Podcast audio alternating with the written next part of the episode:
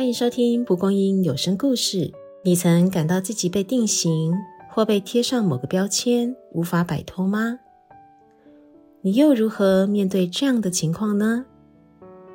一起听今天的故事，翻转局面，为人生创造无限可能。凡哥最近很纳闷，同事怎么了？他是公司最年长也最资深的员工，大家都称呼他一声“凡哥”。但最近发觉，以往热络的同事变得冷淡或刻意疏远。小蔡，我请你会诊的资料好了吗？凡哥问。小蔡解释：“我这几天工作好多，还没空帮你耶。”凡哥回问：“找借口？这事对你们会电脑的年轻人轻而易举。”小蔡还来不及开口，旁边的陈姐帮腔：“每个人都忙，真没办法一直帮你。”前座阿凯也提议：“电脑去学就会啦。”其他同事也发言附和。凡哥挂不住面子，甩门而出。来到顶楼，凡哥的心情比下面车水马龙的街道还杂乱。唉，原来在同事眼中，我是凡哥。正烦躁时，闻到了咖啡香，一转头就看到小蔡递来一杯咖啡，还一脸歉意的说。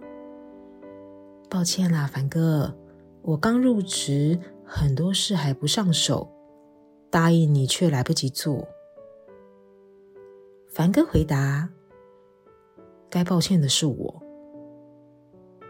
然而，小蔡的话让他想起当年初入职场、热忱学习的自己，他心下做了一个决定：“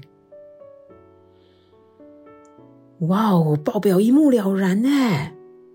哦，电脑越来越厉害喽！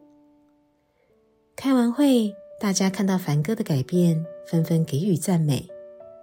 他不好意思的搔头说：“我下班有去进修啦，谢谢大家提醒我要不断学习。”办公室的欢愉气氛让凡哥感受到重新被接纳和肯定。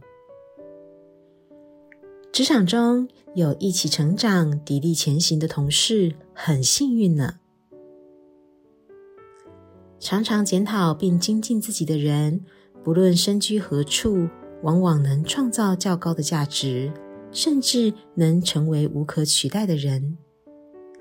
邀请你在全新的一年，用全新的态度来面对环境的挑战，让生命不断突破和成长。以上节目由蒲公英希望基金会制作。